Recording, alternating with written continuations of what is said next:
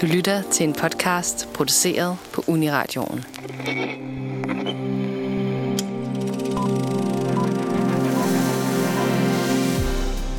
Hvad er bedre end en sej spion? En sej spion med bryster, selvfølgelig. Siden 1970'erne har de snu Charlie's Angels snørret kriminelle med deres smukke ydre, men det er der altså noget voldsomt stereotypt over, set med nutidens øjne. Alligevel kan jeg ikke lade være med at mærke et eller andet boble ind i mig, når jeg ser englene uddele tørre tæsk i stilethæle og skifte forklædning mere, end vi andre skifter undertøj. I dag ser vi nærmere på, om Charlie's Angels er progressivt eller konformt. Velkommen til filmmagasinet Nosferatu.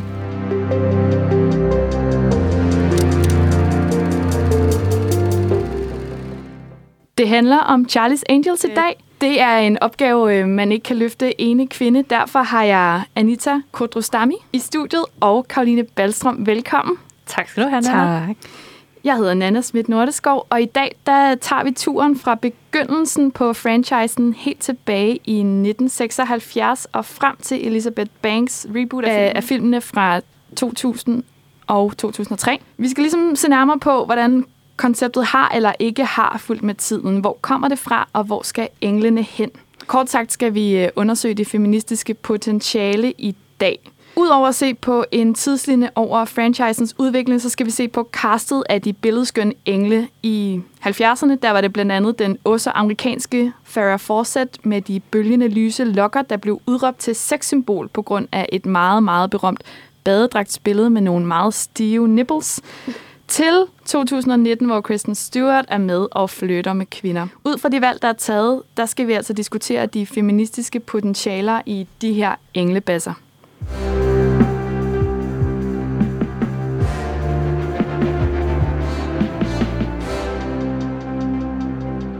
Så hvis I kan forestille jer en, øh, en lille pige med, øh, med mørke krøller, der løber rundt og skændes med sine veninder omkring, hvem der får lov til at være hvem fra Totally Spice, så, øhm, så kan I måske lige forestille jer, hvordan, øh, hvilket forhold jeg har til øh, det, med, det med kvindelige spioner. Jeg, øh, jeg, som, jeg som sagt så vokset op med at, at lege øh, hvad hedder det, øh, rollerne fra Totally Spice, som var min, og sammen med Kim Possible, så var det min første introduktion, mit første møde med det her med at være kvindelig spion. Og jeg synes altid, det var så sejt at have alle de her sådan seje gadgets, sådan en, en læbestift, der det ved jeg ikke, sætter, kan give stød til, til folk, eller alle de her små spejle, som man kunne bruge til at udspionere på folk. Jeg synes simpelthen, det var så sejt og så fedt at se det her øh, andet aspekt på spionverdenen, hvor at man som pige eller som kvinde også var involveret. Hvad med jer, Karoline og Nana? Hvad, hvordan var jeres øh, forhold til det her? Jamen, jeg var også altid helt vildt glad for både Kim Possible og Totally Spice. Og på en eller anden måde, så føler jeg også lidt, at jeg er vokset op med Charlie's Angels, fordi jeg tror, det var sådan nogle film, altså de to film fra nullerne, jeg tror, det var sådan nogle film, der blev sendt i fjernsynet fra tid til anden. Jeg kan i hvert fald huske en gang, jeg var hjemme hos min mormor og blev passet der sammen med min lille søster, og så kom Charlie's Angels 2, som øh, fra nullerne, altså Charlie's Angels Full Throttle fra 2003, kom på i fjernsynet. Den starter med, at Cameron Diaz, hun rider på sådan en elektrisk tyr på en, på en meget, øh, en meget nydelsesfuld måde. Og øh, der sagde min mormor, Nana, det her, det er ikke en film for os. Så for mig, så er det på den ene side det er noget, jeg er vokset op med, og på den anden, der er det helt tydeligt, at når jeg ser dem igen, så kan jeg huske, der var nogle scener, jeg fik fortalt, eller jeg tænkte, det var forbudte, fordi de simpelthen var så, øh, der var, noget, der var noget på spil i dem, som jeg ikke helt kunne forstå som barn. Jeg synes bare, de var seje og smukke. Men som voksen har man nok set på Cameron Diaz, der rider på en tyr, tænkt noget andet. Karoline, hvad er dit forhold til Charlie's Angels? Øh, jamen, det er måske sådan lidt, øh, lidt indirekte, fordi der er faktisk gået øh, et par år ind i mit voksenliv også, før jeg ligesom har kastet mig over Charlie's Angels igen. Øh, øh, så derfor har jeg først her i, i, i tierne ligesom set dem og, og tænkt, uha, I skulle ikke øh, ældet alt for godt. Øh, der, der er nogle helt klare problematikker, som jeg kan se i de her film. Øh, men første gang, jeg egentlig faldt op, dem, over dem har været, øh, når jeg har set musikvideoer. Øh, fordi Destiny's Child øh, har jo selvfølgelig øh, lavet en, en, øh, en rigtig, rigtig øh, god øh, Independent Woman øh, Survivor-sang øh, til øh, Charlie's Angels. Og det er faktisk gennem den musikvideo, at jeg, at jeg ligesom har faldet over Charlie's Angels-konceptet. Øh, og, og Destiny's Child øh, agter jo, eller sådan spiller også lidt øh, Charlie's Angels i, i deres egen musikvideo. Så så der har faktisk gået noget tid øh, i min barndom, før jeg ligesom fik linket de to produkter med hinanden. At øh, der var faktisk noget, der hed et soundtrack, øh, som kunne udkomme i forbindelse med en film, som en, en form for forlængelse, øh, en promotion til, til den kommende film, øh, så den ligesom også overtager øh, nogle, nogle hitlister, og så er der bare Charlie's Angels over hele fladen, ikke?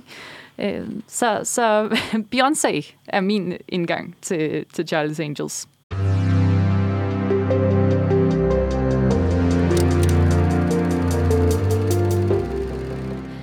Ingen kæmpe franchise uden en origin story.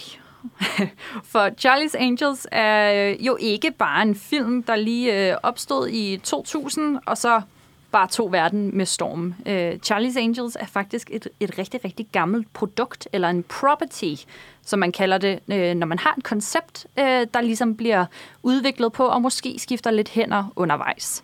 Øh, som mange andre spion- og øh, politi crime-film, øh, så er Charlie's Angels faktisk baseret på et tv-show.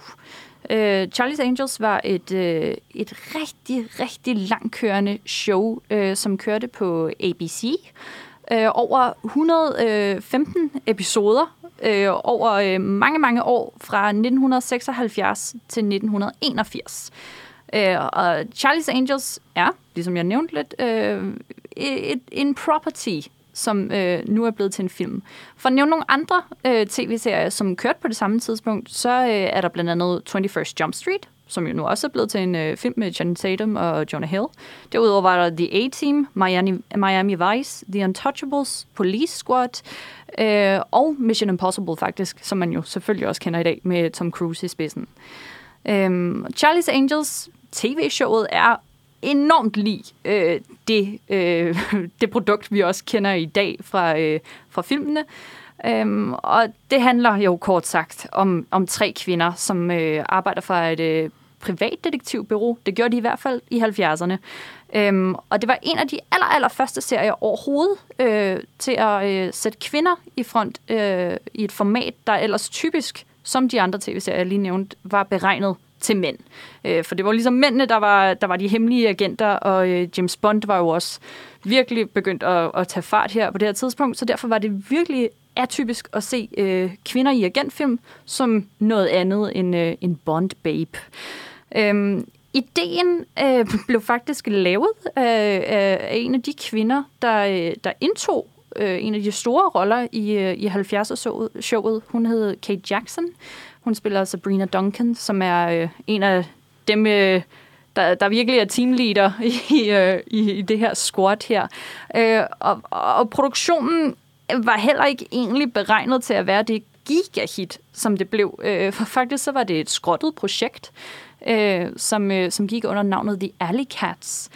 Øhm, som, som Jackson her, hun ligesom fik på ret køl øh, sammen med øh, showets producer, som hedder Aaron Spelling. Og ham kender I måske nok godt. Øh, han har blandt andet stået bag øh, Beverly Hills. Øh, så ja, der er jo noget der. Og så kørte han også øh, Dollars, som var en øh, sådan en stor sæbeopera øh, fra, øh, fra 80'erne også. Øhm, men ja, øh, de fik ligesom det her koncept øh, på ret køl, og, øh, og bare for at give jer et lille indblik i, hvor meget øh, den faktisk gik rent ind fra start af. For jeg har et, et lille klip med her fra i slutningen af en episode øh, fra øh, tv-showet her, som viser, at øh, ja, der, der skulle ikke kommet så meget nyt under solen i, i filmproduktionerne faktisk. Ah, thank you. You see, Angels, Jill had been working on Roth for months. The race in Belgium was where it all came together. I'm sorry, but I promised Jill I wouldn't tell you. But where did Michael, Carla, and the Blue Heron Diamond come in? That was my double indemnity. You see, I knew Michael's father well, so it wasn't hard to get him to cooperate. And knowing Damien's M.O. That's right, Tiffany. The situation was perfect. I knew Damien Roth could never resist. Well, the important thing is we're all back together again. Ja, det er jo vigtigt, at vi alle sammen holder sammen. Øh, hvad I hører her er slutningen på, på en af de her Charlie's Angels episoder, og det er et, et virkelig, virkelig klassisk udtryk fra øh, 70'er tv-serier, som modsat hvad vi kender fra, fra tv-shows i dag, virkelig holdt sig til de her enormt episodiske fortællinger. Øh, man havde ligesom en, en start, hvor man fik en mission, eller, eller der var, var en, en problematik, der skulle løses, hvis det var en sæbeopera for eksempel. Øh, og så var der en midte, hvor vi ligesom battlede med det, og til slut så kom der en, en forløsning og en, og en pæn lille jingle, der ligesom leder os på vejen ud til den næste episode måske. Øhm, og det, den her episodiske opdeling øh, med meget, meget korte fortællingsbuer, det var, hvad, øh, hvad Charlie's Angels øh, ligesom bestod af som tv-show. Og det var jo også noget, der gik videre, øh, da filmene de så øh, blev samlet op i slutningen øh, af 90'erne, og så udkom for første gang i 2000. Nu nævnte vi jo lige Totally Spice lige før, og jeg ved ikke med jer, men jeg synes, det ligner enormt meget Charlie's Angels. Helt utroligt der er også noget ret spændende med det der med, at både Totally Spice og Charlie's Angels har udgangspunkt i Kalifornien. Så det hele er sådan noget Beverly lækkert LA-stemning med solskin mm. og surfing og... Øh, Rigtig Aaron Spelling, uh, Beverly Hills-stil, ikke? Meget ja. inspireret af ham tydeligvis. Altså den æstetik har han ikke helt kunne slippe i... Øh, I noget andet. I, i noget andet. Nej. Øhm, og faktisk så er det en lidt ærgerlig historie for, øh, for Totally Spice, øh, fordi produktionen af den tv-serie var faktisk gået i gang, før at Charlie's Angels filmene øh, kom på banen. Totally Spice den udkom få måneder efter øh, Charlie's Angels filmen udkom i 2000, øh, og produktionen til Totally Spice havde været i gang i lang tid, og der var tænkt meget over stilen bag det der med, at det skulle være sådan lidt en manga-agtig stil nærmest. Det skulle i hvert fald være animeret på en, på en særlig måde, sådan lidt sådan en øh, pangfarvet, øh, fjollet, cute øh, stil. Øhm, og, og Totally Spice øh, indfanger faktisk ret godt, øh, eller sådan begrundelsen bag Totally Spice indfanger ret godt, hvorfor øh, Charles Angels-filmen kom på banen igen, der hvor den gjorde. Øh, for folkene bag Totally Spice var enormt inspireret af girlband-kulturen, som ligesom var opstået. Det med, at Spice Girls lige pludselig toppede alle hitlister, og at Britney Spears også øh, ja, kunne, øh, kunne, kunne være på den måde, som hun var. Øh, og så derfor så prøvede øh, Totally Spice formatet at udfylde et hul, som de synes øh, var opstået, også efter at Charlie's Angels-konceptet var øh, blevet lagt i graven. Men ja, som sagt, så, så blev øh, tv-produktionen Propertyen her, den blev øh, taget af øh, MGM øh, kort før øh, nullerne, og så blev den lavet om til øh, starten på den filmfranchise, vi kender i dag. Ja, men der er jo selvfølgelig nogle forskelle mellem film og tv, så dem skal vi da også lige høre lidt mere om.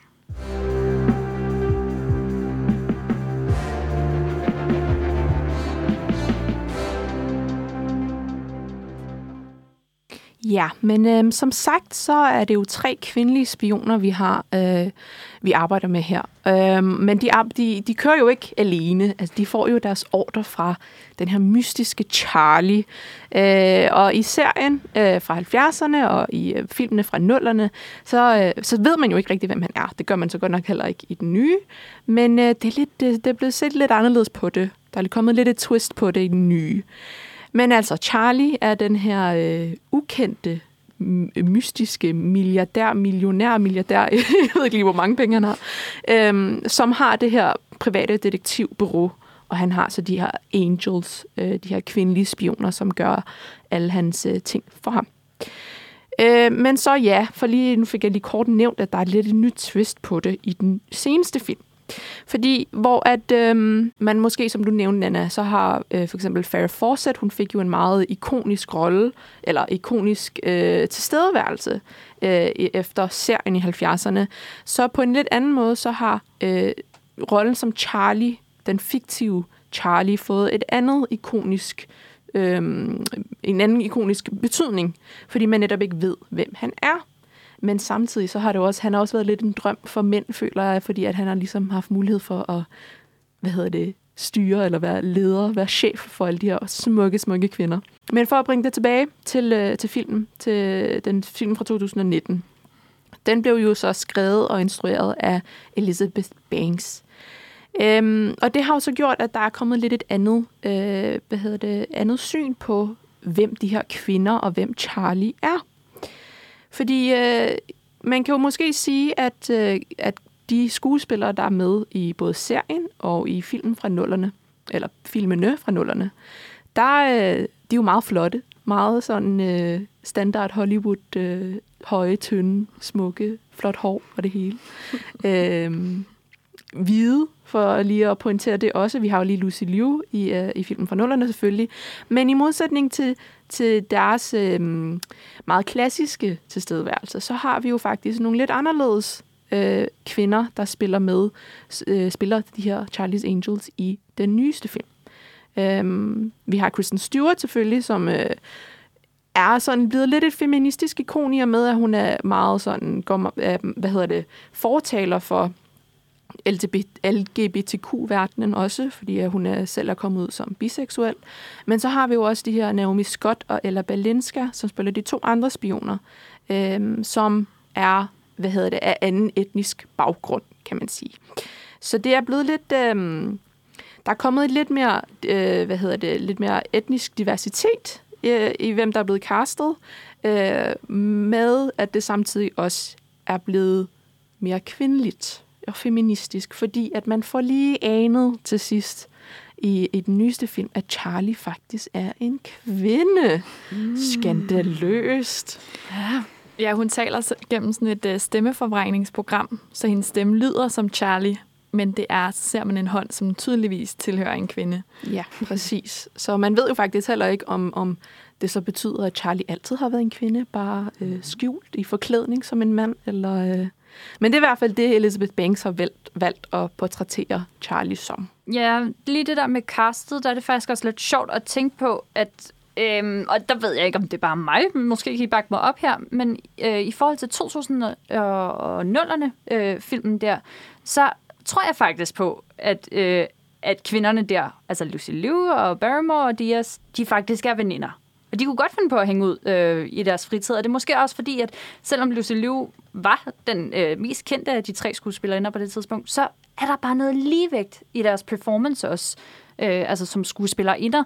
Øh, det er også som om, at de, de er ligesom sådan sat i, i det samme øh, rangstigniveau. Der er ikke nogen af dem, der ligesom bestemmer mere end de andre, og de har lige meget styr på det og får opgaver tildelt sådan lige. Øh, Øh, men i den nye film her, øh, hvor Kristen Stewart jo ligesom er den gavede, der tror jeg simpelthen bare ikke på, at de tre kvinder der, øh, at, at de vender på den samme måde, som, øh, som Dias og de andre er. Jeg, jeg ved ikke, om øh, har I andre der også lidt på den måde? Altså, der er ikke så meget øh, veninde, øh, venindehygge over det. Øhm, jamen, jeg synes, ja, jeg må sige, jeg er enig. Øhm, men jeg tror også, det har noget at gøre med valget af Kristen Stewart i sig selv i forhold til de lidt mere ukendte. Altså, Ella Balinska, det er jo hendes debutfilm næsten, mm. er det ikke? Jo. jo, jo. Mens Naomi Scott har jo så godt nok været med i Aladdin, men altså, Kristen Stewart, hun bærer, bærer skulle lige lidt den her film, ikke? Mm. Øhm, så det i sig selv, synes jeg, gør, at der er et skæld mellem dem. Øh, men derudover, så ser man jo også, hvordan rollerne øh, eller Ella Balenskas og Kristen Stewart roller, de har sådan en lille sådan en feud kørende i starten i hvert fald. Og det synes jeg også gør, at man sådan føler lidt, at der er afstand mellem dem. Ja, det er lidt som om, de mere er, øh, er arbejdskolleger, der lærer at arbejde sammen, men de er øh, tre engle, der bliver bedste veninder. Og de er helt klart også på en rangstige, og det er sådan et, det er lidt et forsøg på at skille det med, ikke? hvor Kristen Stewarts karakter, hun er sådan drengepigen, der kan narre folk og er lidt smart, og Ella Balinskis karakter er øh, den, der er bedst til at slås.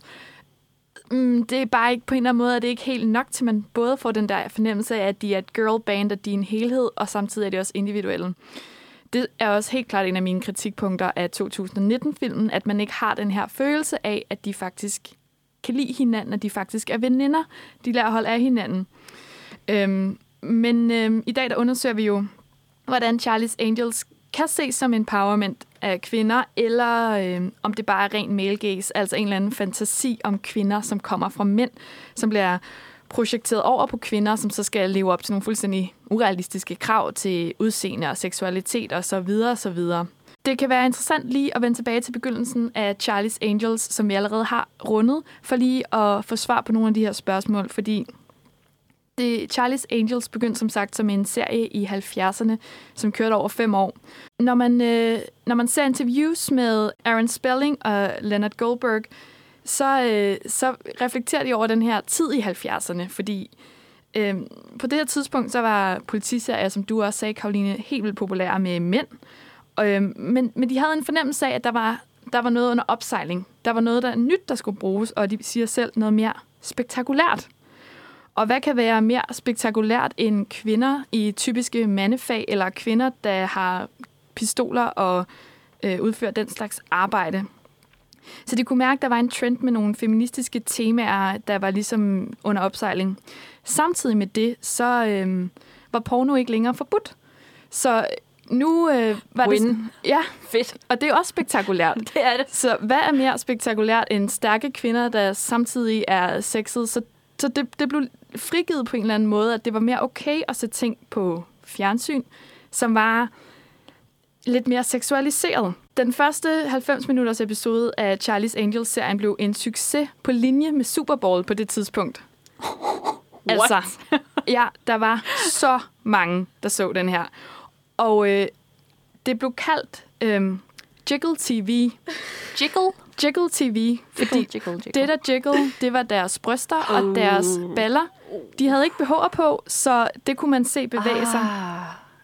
Og, og det var altså et, øh, et ret bevidst valg taget af dem, der lavede det her, at det var en stor del af det, der skulle sælge Charlie's Angels. Det var, øh, det blev også kaldt øh, TNA Television, Tits and Ass. Ej. Oh my god. Øhm, så det var, en, det var en hel del af det, og, og Goldberg fortæller, altså produceren af serien fortæller, at øhm, de, da de tænkte over, hvem de skulle kaste, så tænkte de en blondine, en brunette og en rødhåret. Og det var så dybe, de var, når det kom til at skrive kvindelige karakterer.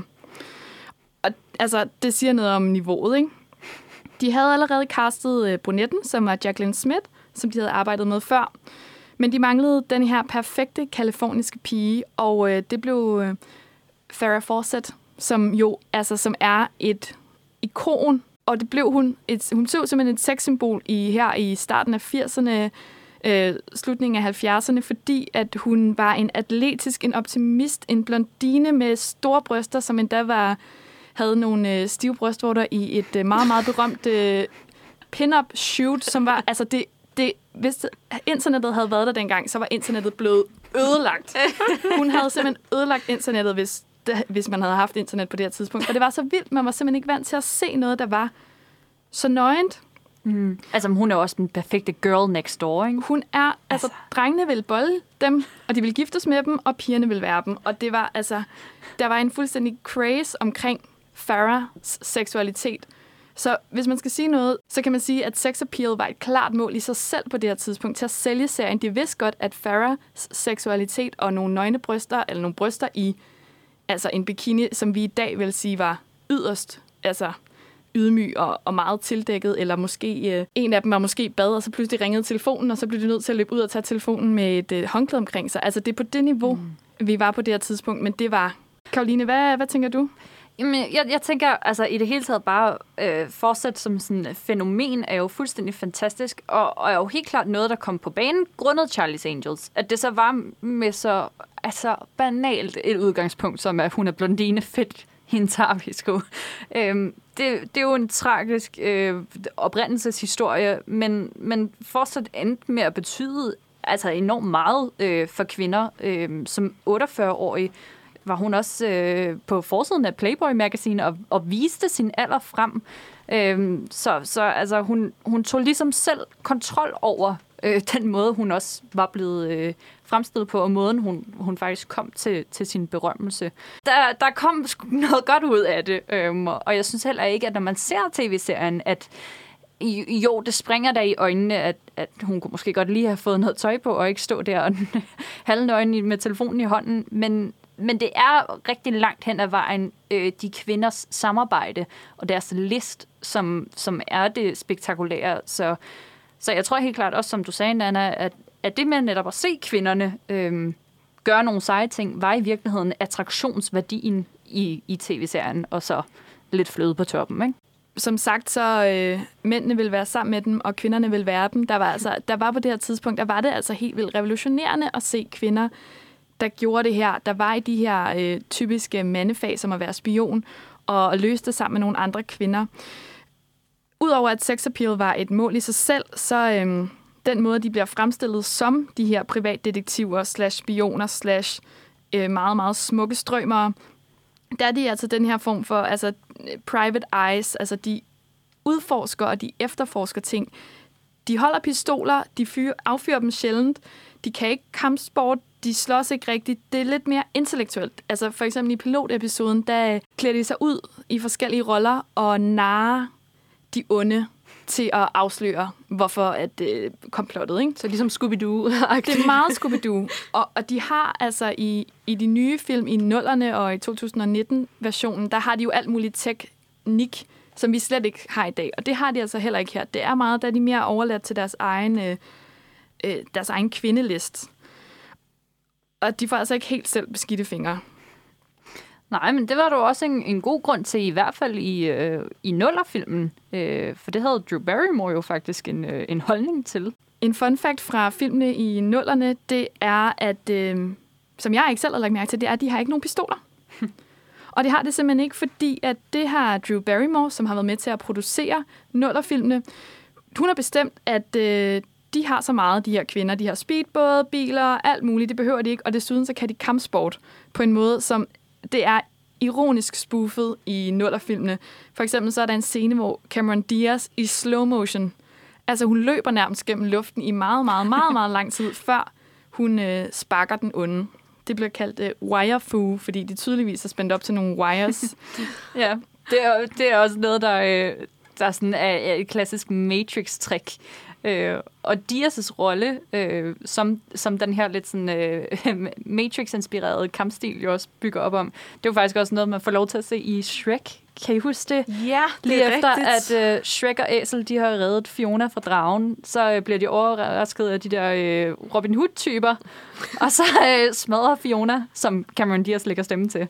Øh, hun smadrer bare alle de der Robin Hood men øh, imens Shrek og Æsel står og kigger på og har fået en pil i ballen. Og så lige pludselig, så stopper hun midt i luften. Og med, retter håret. Og... Ja, præcis. Retter håret og har, var det vildeste split. Øhm, ja, så, øh, så den her kampteknik, øh, som, som Drew Barrymore ligesom fik, fik understreget også, den, den har helt vildt meget at, at gøre med, med deres, øh, både deres karakter, men også bare sådan det med, at de, de tager bogstaveligt talt sagen i egen hånd. Altså det, det er virkelig tæt på, og de, de er også i fare nogle gange det der, men, men der bliver lige skruet lidt op for seriøsiteten på en måde fra tv-showet også.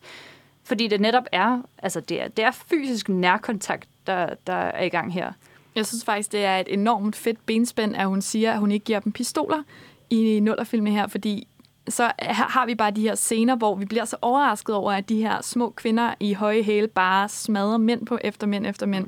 Men det giver også mening, fordi hvis du tager øh, baghælen af en, og en høj hæl, Ja, ja. er der ikke noget med, at man træder lige så hårdt ned, som en elefant gør, eller sådan noget? Fordi okay. alt ens, Nå, det er bare fysik jo. Alt, alt vægten er jo samlet på et lille bitte punkt, Au. så sådan, du Så det er faktisk et der er sådan våben. noget 500, 500 kilo bag din, din virkelige fødsel eller sådan noget. Ja.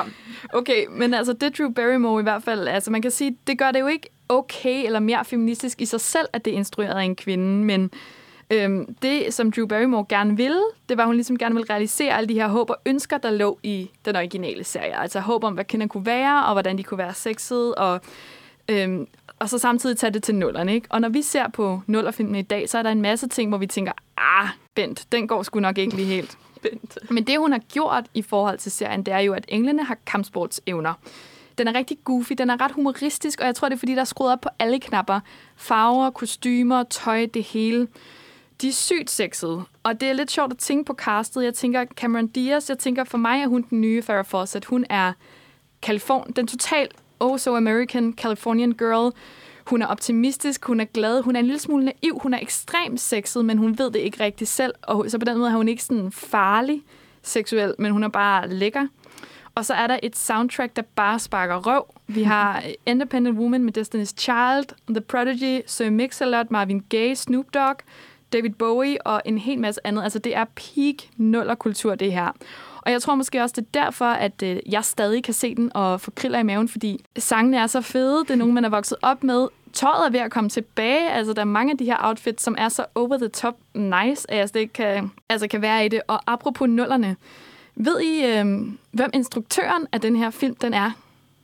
Nej, det gør jeg faktisk ikke. Nej. Hvad nu, hvis jeg siger, somebody once told me the way. Ah, fuck mig. Det er instruktøren. Det var instru- Smash Mouth? det er ham, der har lavet videoen til Smash Mouth hit. Han har øh, instrueret Charlie's Angels, den første fra 2000, som den første film, han har lavet. Før det havde han mest lavet musikvideoer, blandt andet den her. Er det derfor, at Cameron Diaz lægger stemme til Fiona?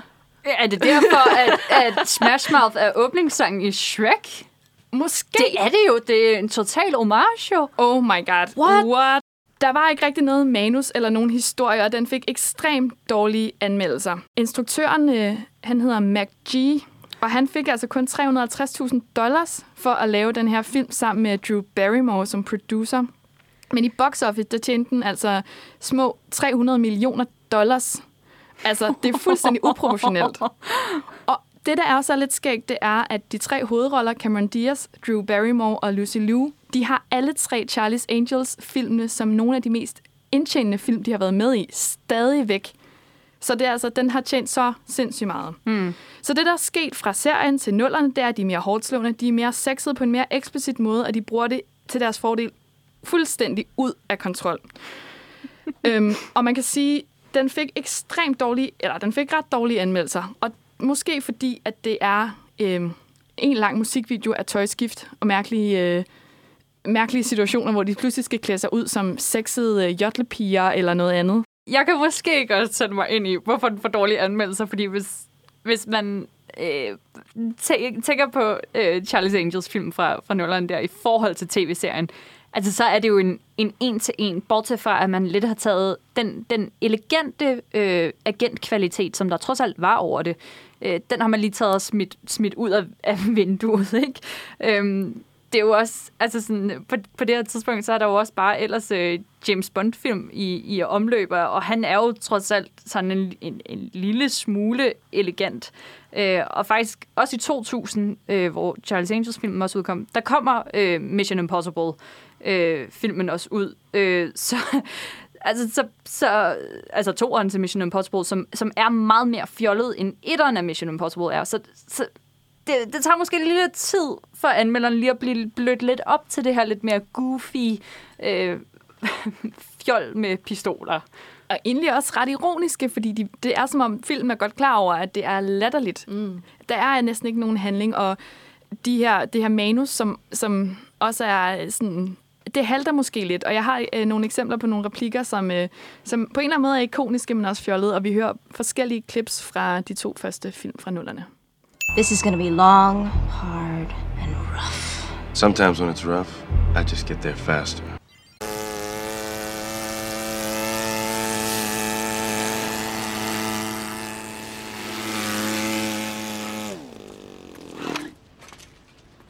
Don't ask. Where's Knox? Is he okay? He's great. He's the bad guy. Hvor er Knox? He's the bad guy. Eller den, øh, de seksuelle overtoner, der tydeligvis er i, i dem også, som er så åndssvagt skrevet, at det faktisk bliver lidt morsomt.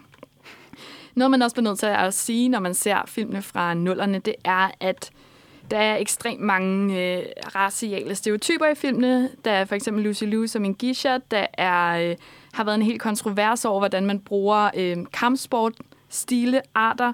Vi har, øh, der er brownface, og der er, øh, belly, altså der er mavedans med bindis og sådan nogle ting. Så sådan, det er... Øh, det er en meget nuller tilgang til alle de her ting, som bestemt ikke var gået i dag, og som er ældet rigtig, rigtig dårligt. Men overordnet kan vi sige, at øh, tonen er noget mere humoristisk, mere poleret. Den er farverig og sexet på en sådan en meget øh, højglanspoleret måde. Mm. Altså vi har på et tidspunkt en scene, hvor Drew Barrymore slikker på et ret iført en, øh, en meget stramt outfit med en lynlås ned i midten. Ja, den skal jeg nok komme ind på senere den er også. også- Det kan jeg godt love dig. Vi er slet ikke færdige med den. Inden vi lige går videre, så bliver vi nødt til også lige at runde den nye. Fordi øh, Elizabeth Banks øh, har instrueret, hun har skrevet manus, og hun spiller selv med. Hun vil rigtig gerne vise kvinder på arbejde, har hun sagt. Okay. Og, og det er jo også en slags arbejde, de har. Det er nok bare ikke det arbejde, som kvinder har flest af. Hun vil have den og gøre den feministisk. I forhold til de andre øh, to øh, udgaver af Charlie's Angels, er vi mere, det er mere vi er nærmest detektiver og legesoldater. Altså, de er virkelig hardcore. De slås, men de har også øh, kampsport. De kan kampsport, og de har øh, pistoler. Sex appeal spiller de sådan set stadig på, øh, men det er ikke i samme overdrevne grad.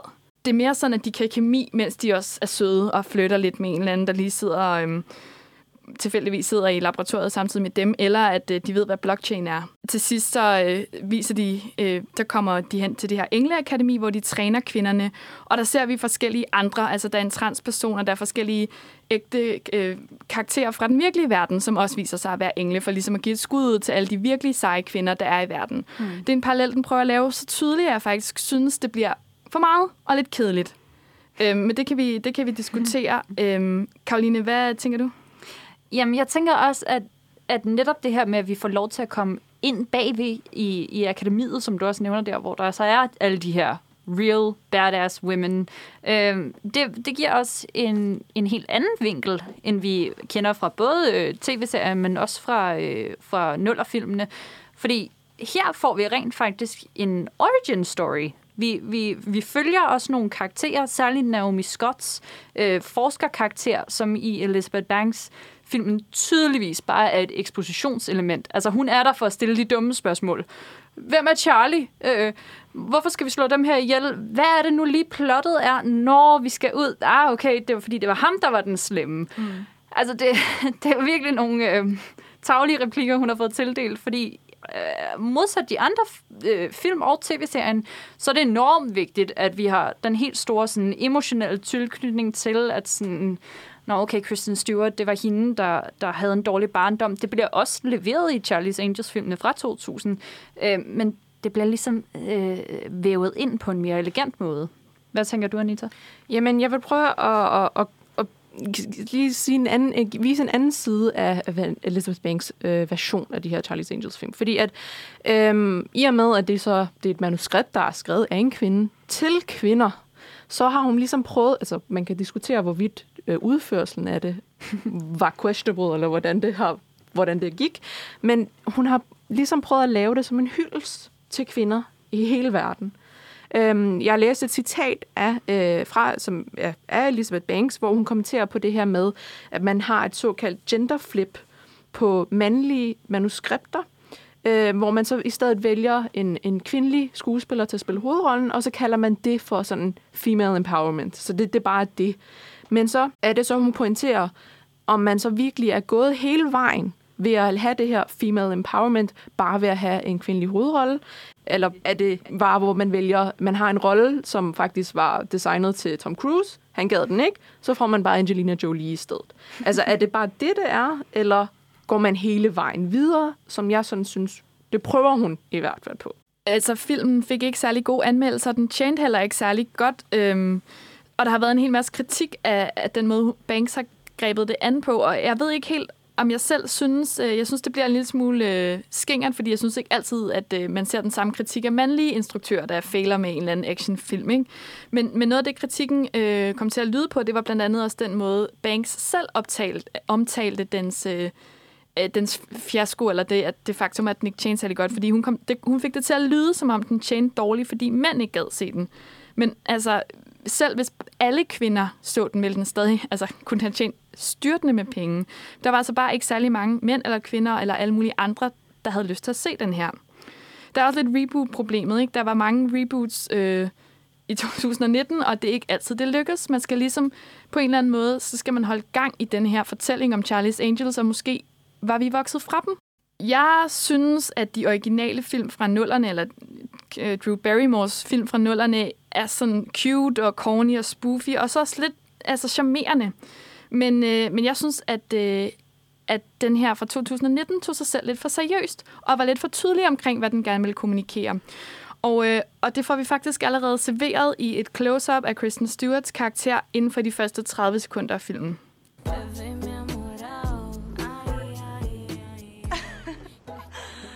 I think women can do anything. Well, I mean, just because they can doesn't mean they should, right? I mean, I want all my options available so I can decide for myself.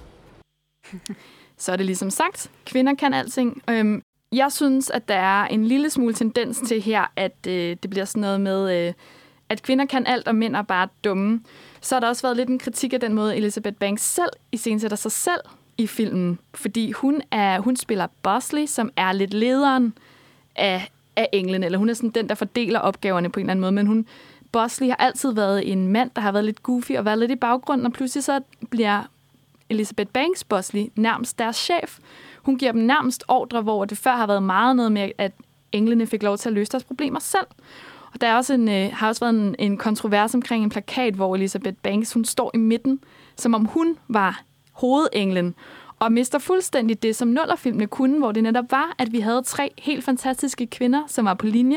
De var faktisk lige vigtige alle sammen. Der var ikke en hovedengel, der var ikke nogen, der var bedre end de andre. Jeg ved ikke, øh, har I nogen holdninger til den her kontrovers omkring øh, Banks og hendes, øh, hendes situation? Jeg synes faktisk, det er en rigtig god pointe, du kommer med der, fordi jeg lagde også mærke til, øh, at hun virkelig fylder rigtig meget. Altså, det er næsten som om, hun er den fjerde, fjerde engel, ikke? Altså, men der skal jo kun være tre. Der er jo også en enkelt situation, hvor de simpelthen ikke kan komme ud af den uden hende. Og det, så synes jeg ligesom, at jamen, de, de skal jo kunne gøre det selv, og så mangler man lidt det der med, at jamen, de er så seje, at de kan klare, klare alle situationer selv. Øhm, så jeg, jeg er helt enig i den pointe. Altså, det, er, det synes jeg er godt, øhm, godt kommet med, men også altså, det med, at den, den tager sig selv for seriøst. Øhm, jeg ved ikke, om man kan måske snakke med, om, om, den, om filmen kom for sent i forhold til resten af samfundet, og hvor verden stod.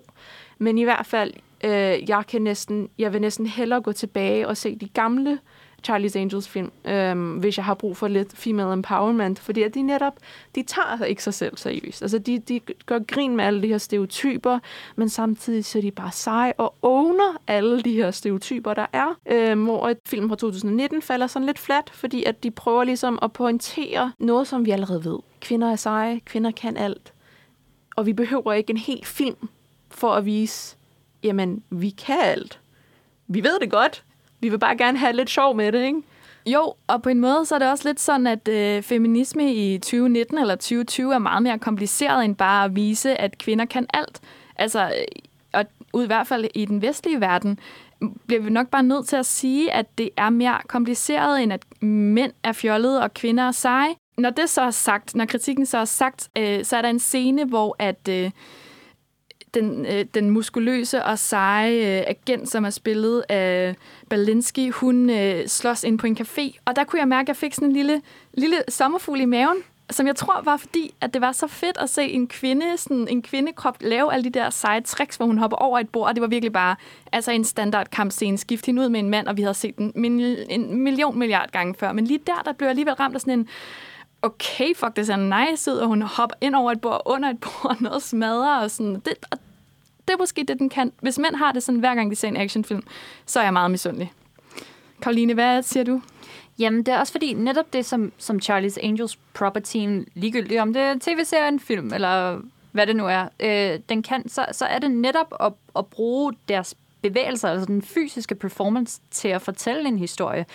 Fordi, øh, ligesom du også siger der, så er der altså bare lige noget ved det, når man ser en kvinde udføre de her stunts, og det er også fordi vores øjne øh, rent kognitivt eller ikke er vant til at se dem lige så meget, så derfor så er der naturligt noget, vi samler op på, fordi det er trods alt et lidt anderledes bevægelsesmønster, øh, fordi koreografi til, til mænd er, er lavet på en særlig måde, men særligt øh, siden øh, en film, der hedder Atomic Blonde med Charlize Theron i hovedrollen, og da øh, Scarlett Johanssons Black Widow-karakter øh, også ligesom tog til og fik, fik større og større opmærksomhed, så blev der udviklet en, en ret hård bølge af øh, stuntkoordinatorer, som, som gik mere op i kvinder, end man har gjort før i tiden i hvert fald.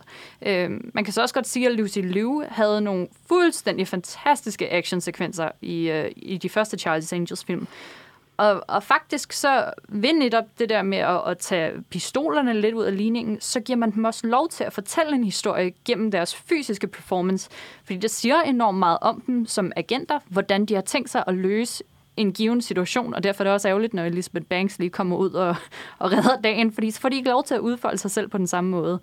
Øhm, men det er rigtigt, at, at det er en helt vildt flot actionsekvens, den der. Øhm, og det er det særligt også, fordi vi er, er vant til at se Jason Bourne komme ud af problemer på den der måde, men, men her bliver der nødt til at komme nogle andre fysiske elementer i spil, fordi øh, der ikke er den samme mm, råstyrke bag, så, så vi må lige øh, tænke os lidt ud af den også.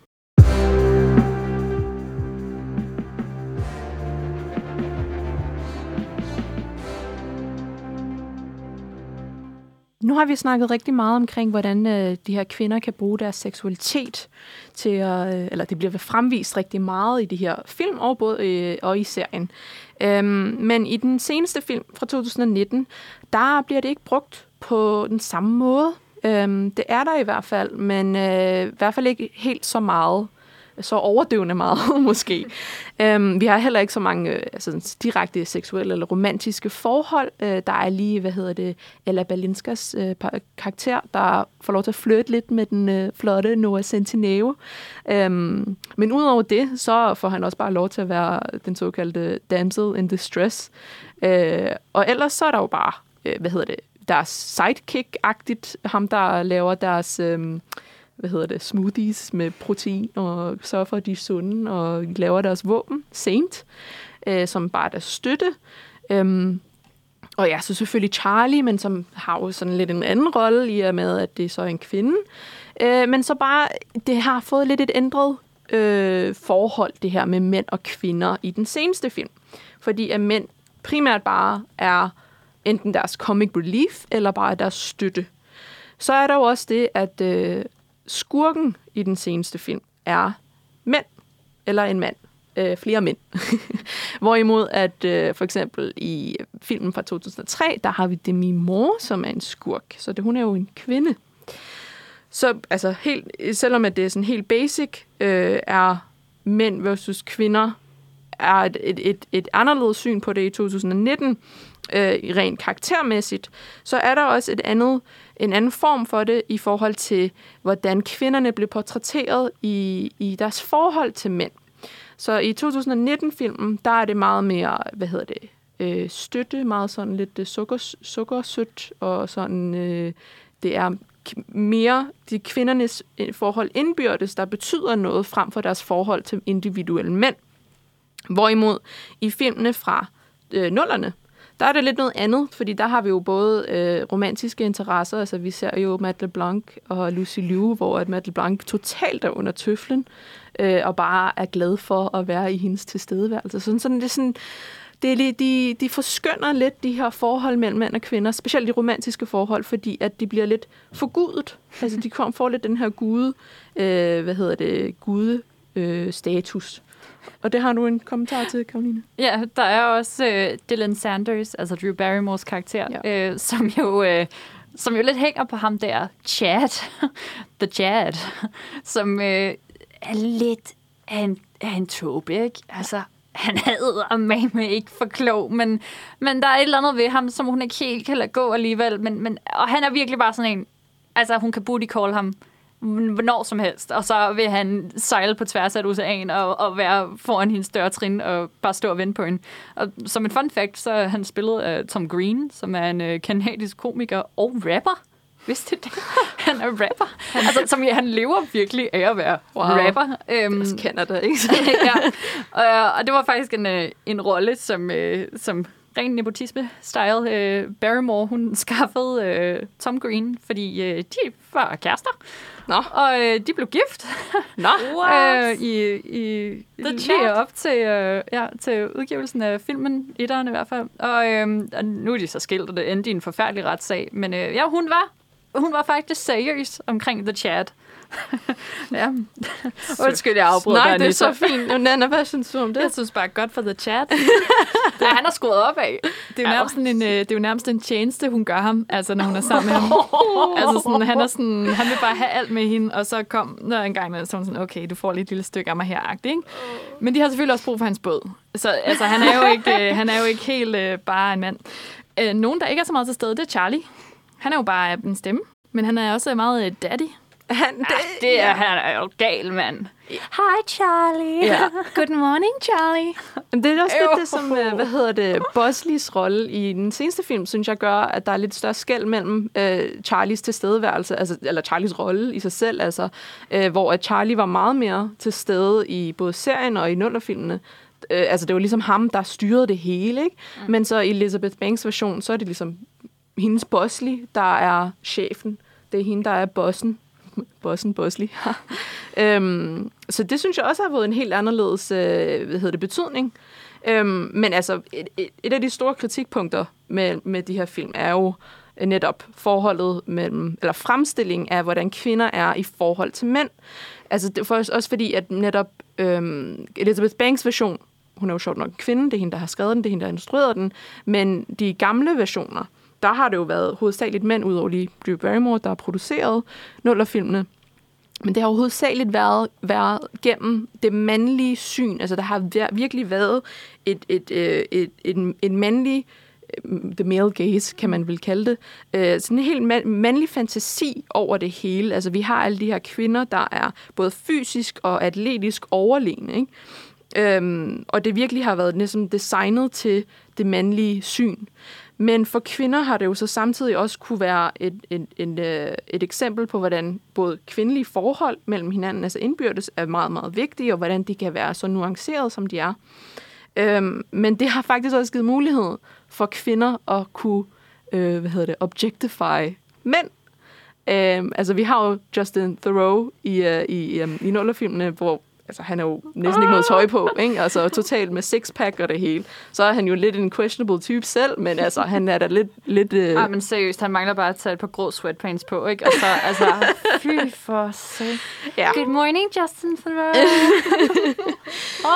Men så det er jo netop det, at det også er en mulighed for, altså alle de her kritikpunkter med, ja, kvinder, at de skal se godt ud og bla bla bla, men de, formå, form, de formår at åne det også, så de ligesom virkelig får øh, accepteret deres øh, seksualitet og forbrugt det på en god måde. Og det synes jeg er ret fedt, fordi det viser os et andet punkt af feminisme i forhold til, jamen, du behøver ikke at være jomfru eller sådan helt jomfruelig og være uskyldig og sådan for at være feminist. Du kan jo sagtens være feminist, feminist og, og, og støtte alle kvinder, men samtidig også åne dig selv og din egen krop. Øhm, og det synes jeg, at de, de her film har været, specielt specifikt nullerfilmene, har været rigtig gode til at, øh, og, og, og ligesom at portrættere.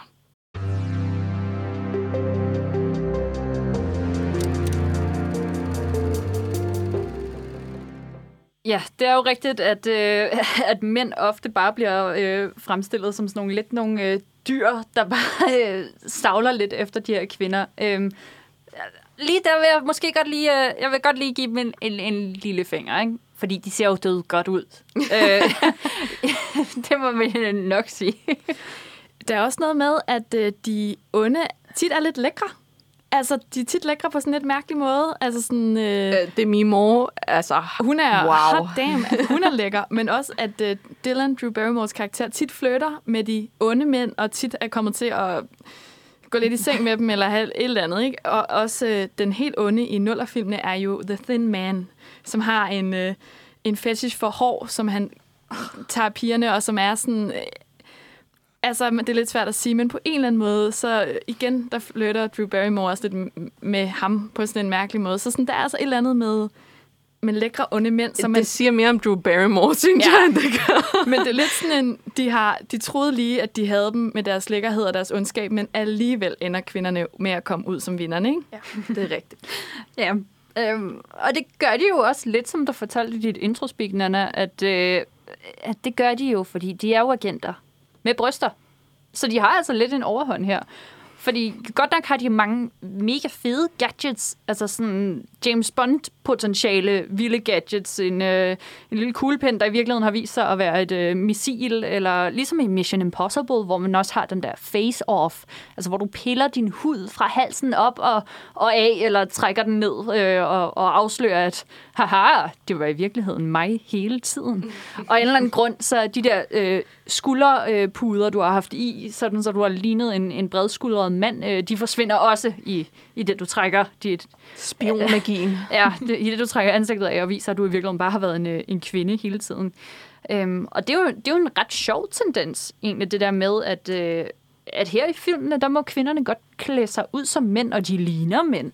Øhm, der, der, er, der er et tidspunkt i, i nullerfilmene, hvor øh, at, at, at de tre engle der, de også klæder sig ud som mænd, og man kan godt se, at der måske mangler lidt kindben eller sådan, men de ligner sgu meget godt, og de her har nogle ret øh, mandlige suits på, øh, i det de skal infiltrere et, et arbejdssted.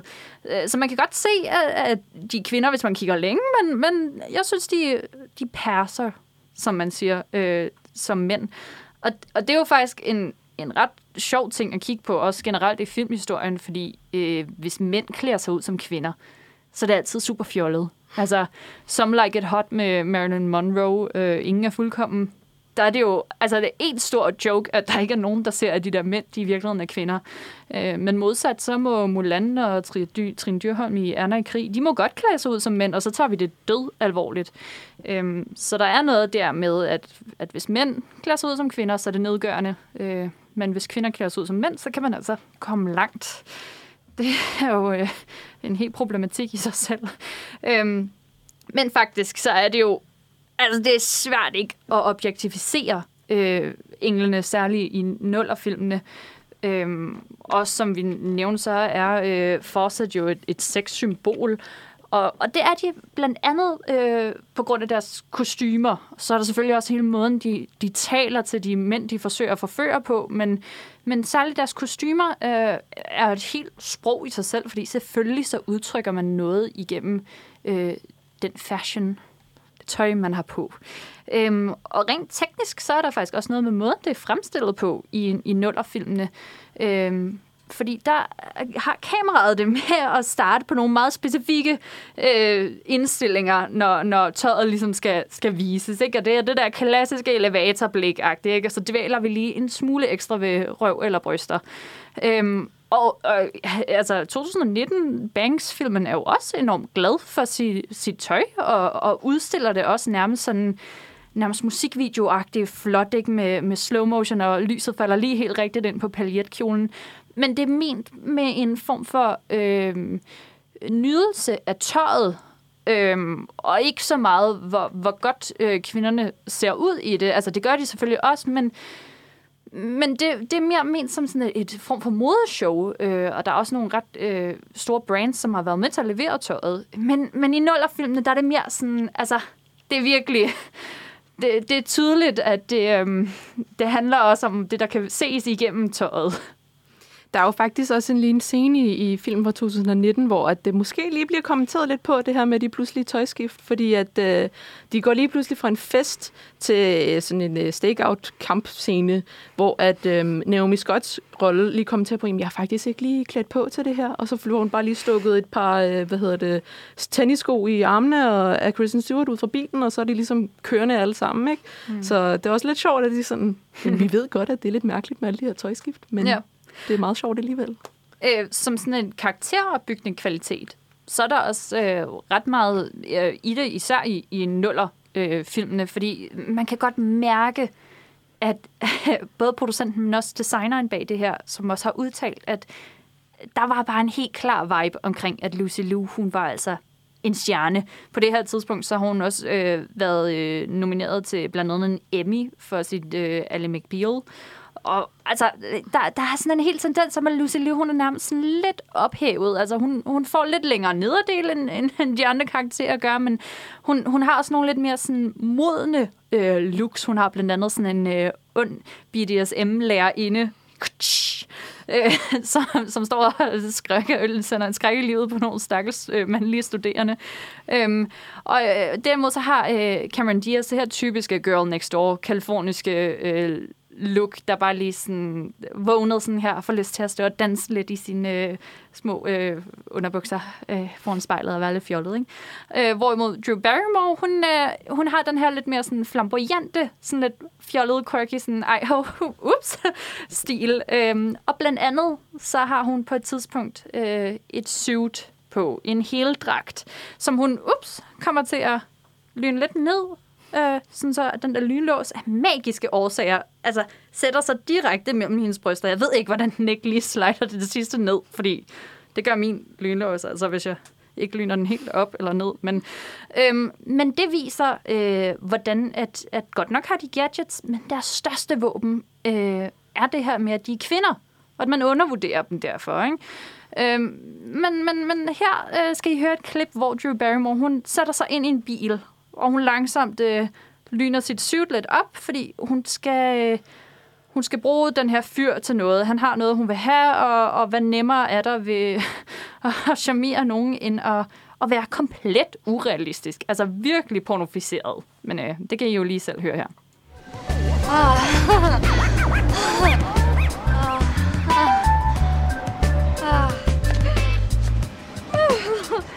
Come undone. I love cars. Do you like fast cars? I like fast everything. ja, hun har det simpelthen så varmt, at hun bliver lige nødt til at, øh, at læne lidt ned. Ikke? Øhm, og ja, den her, den her fyr, han taber jo øh, næse og mund, og, øh, og ja, det er der en god grund til, fordi hun ser sindssygt godt ud. Øhm, men, øh, men det er bare en, en, en måde at bruge det tøj, de rent faktisk også har på, som, som et våben i sig selv, og det synes jeg langt hen ad vejen er faktisk deres fedeste gadgets. Øh, nok om spejle, der kan skyde laser og sådan noget. Jeg vil da, jeg vil da hellere se noget, jeg, jeg og måske også selv, altså nu, jeg synes også, det er sådan lidt en, en gråzone, ikke? fordi det er jo, det er at bruge, det er at bruge sin krop som et våben, men så kunne de jo lade være med at undervurdere mig.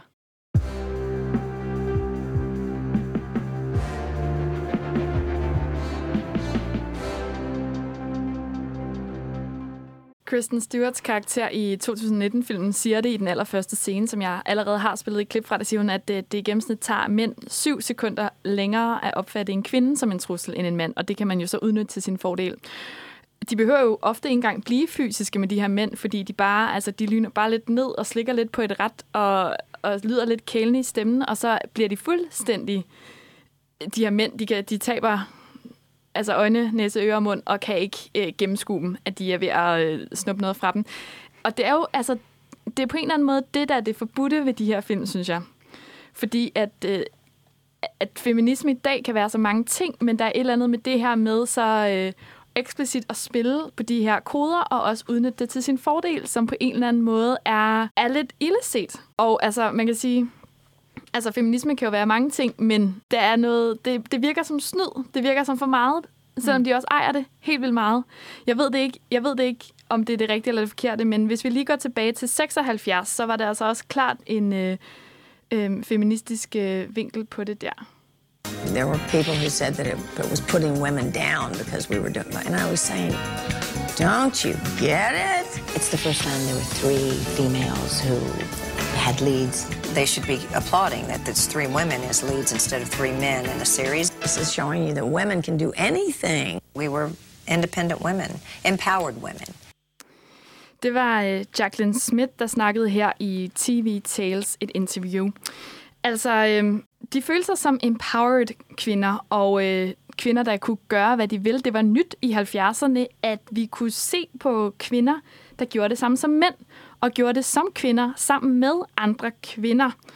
Og det var der helt sikkert brug for i 76, men jeg synes bare ikke, man kan sige det det samme i dag. Altså, øhm, Nullernes film var spoofet og ironiske og overdrevne, og på den måde ret charmerende, men øhm, det her glimt i øjet, det overdrevne, har, har 2019-filmen altså lidt misforstået, eller glemt. Altså, det føles ikke længere som nok bare at vise et modrigtigt klædeskab fyldt med spionudstyr. Altså, i dag er feminisme altså noget mere kompliceret end det. For lige at vende tilbage til Kristen Stewarts kommentar om, at mænd øh, er langsommere til at frygte kvinder end mænd, tænker altså er dens feministiske potentiale, at mænd skal lære at frygte kvinder? Er det det, den prøver at sige til mig? Nu spørger jeg polemisk her, ikke? Men, men kan, I, kan I se, hvad det er? Jamen, altså, det virker jo lidt sådan, ikke? at de siger, at øh, mænd skal være bange for kvinder. Ja, også fordi, øh, at alle de mænd, der, der er i, i den her Charlie's Angels film øh, fra, fra 19, de er virkelig, altså sådan, øh, eksplicit modstandere af, af, af kvinder i magt, og det synes jeg overhovedet ikke afspejler øh, den, den dialog, vi har i dag. Øh, det, det, det er nærmest sådan lidt... Øh, sende mændene tilbage til, til stenalderen, bare sådan, så du selv kan, kan fremstå mere sofistikeret. Øh, det er i hvert fald sådan, jeg synes, at, at Banks har skrevet øh, mange af de, de mandlige karakterer. Det synes jeg også, at, at 19-filmen den, den lidt misser. Det bliver lidt noget med, at, øh, at kvinder kan gøre alting, men de kan også gøre det uden mænd, og de kan gøre det ligesom mænd. Hvor, hvor jeg måske tænker, jamen, altså behøver vi gøre det, ligesom mænd altid har gjort? Behøver kvinder altid gøre det, ligesom mænd har gjort? Behøver vi egentlig have en actionfilm, hvor at kvinderne bare på mange måder, øh, det kan godt være, at den er skrevet, instrueret af en kvinde, men de gør på mange måder det samme, som mandlige action-karakterer gør. Hvis man skal vende den pointe om, så kunne man også sige, jamen altså, actionfilm med mænd i hovedrollerne, hvor mænd både er flade og hypermaskuliniserede. Dem kan man, altså, du kan gå ned i den første og den bedste biograf, du finder, og se en af dem. Hvorfor er det ikke okay, at kvinder øh, har sådan nogle film? Hvorfor er det ikke okay at lave en film med flade kvindekarakterer, der mm. bare er sexet og feminine og samtidig sparker røv, og samtidig er super flade karakterer? Anita, hvad tænker du? Jamen, øh, jeg tror, at at kvindelige hovedroller har fået det her, øh, den her status i, at de skal ligesom, der skal være noget specielt ved dem. De skal kunne bevise, hvorfor kvinder at det er værd at skulle have hovedrollen i film. Og det er derfor, at de bliver nødt til at lave noget, de føler, eller mange føler, at der bliver lavet til noget sådan helt, øh, ikke overnaturligt, men sådan mega fantastisk koncept, og de her kvinder skal bare være så godt skrevet, og det skal være ikoniske, og der skal virkelig være en grund til, hvorfor de skal være der.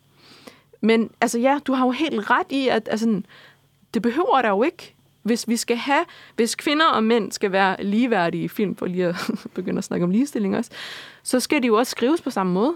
Der er ikke nogen grund til, at de ikke gerne må være flade. Der er ikke nogen grund til, at de gerne må åne deres, eller bruge deres seksualitet til at snyde mænd. Altså, det er bare, de, det er virkelig blevet til sådan en konkurrence, virkelig, hvor at, at, at og mænd, specifikt mandlige anmeldere, er meget hurtige til at slå de her kvindelige hovedroller ned, øh, hvis de ikke lever op til deres krav. Det er også en, en hård situation at sætte øh, sådan en her agentfilm i, fordi de er jo ikke de er jo ikke bare politibetjente, altså de er i en ekstraordinær situation, hvor ting ikke opfører sig helt inden for naturens lov. Ikke? Altså, der er jo nogle kampsekvenser, som er lidt overdrevne, og der er, der, der er noget urealistisk bilkørsel og, og den slags, ikke? og du, du tænker ikke engang over det, før du kaster dig ud af et vindue, og det eneste, du har fat i, er det utrolig lang gardin.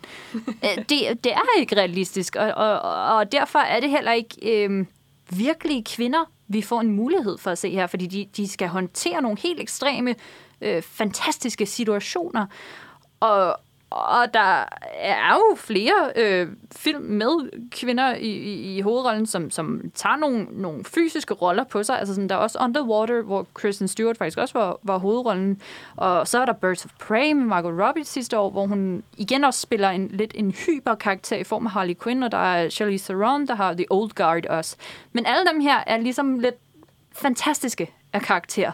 De er ikke ligesom Spencer Confidential eller øh, Bad Boys for Life, der trods alt har nogle realistiske situationer at håndtere. Og, og med det her lidt mere øh, hyper, øh, urealistiske element, der kommer også nogle, nogle lidt fladere karakterer ud af det, tror jeg generelt, måske som, som udgangspunkt i hvert fald, medmindre du har en virkelig dygtig manuskriptforfatter.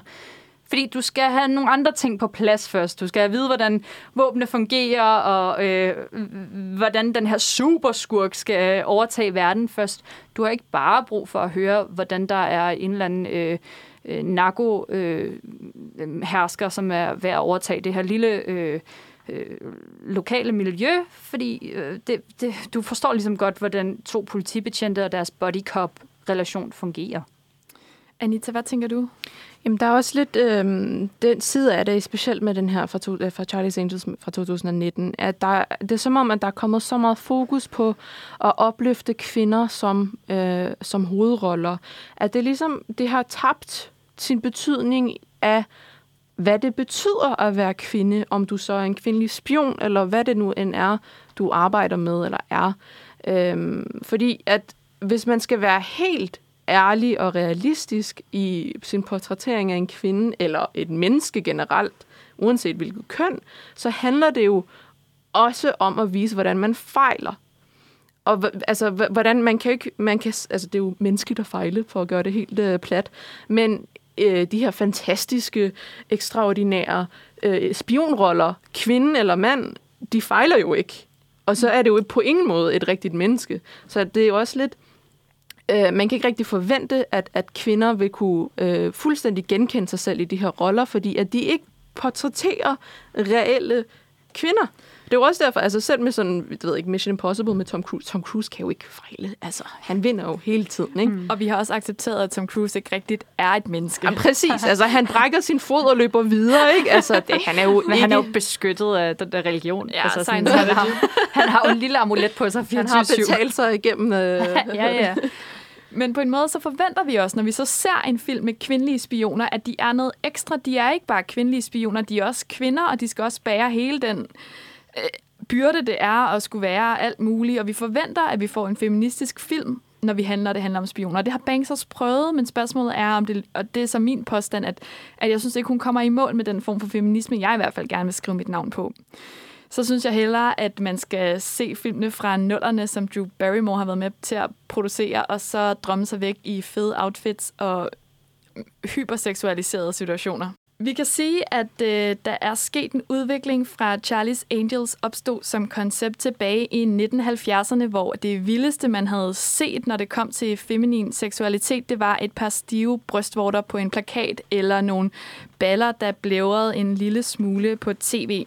Nu er vi der, hvor at feminisme er meget mere end hvad mænd og kvinder kan, og det er meget mere kompliceret end bare at tage et frægt suit på. Så øh, vi må nok sige, at vi ikke helt er der, hvor at den Charlie's Angels film fra 2019 er værdig til denne her tid. Vi vil i stedet for anbefale at øh, kigge, tage et smut tilbage til nullerne og drømme væk i et fedt nuller soundtrack. Tusind tak for i dag. Mine medværter, Anita Kodrostami og Karoline Bergstrøm. Det var så lidt, Nana. Selv tak. Du har lyttet til filmmagasinet Nosferatu på Uniradioen. Du kan finde filmmagasinet Nosferatus anmeldelser på nosferadio.dk, og du kan høre vores podcast i din podcast-app.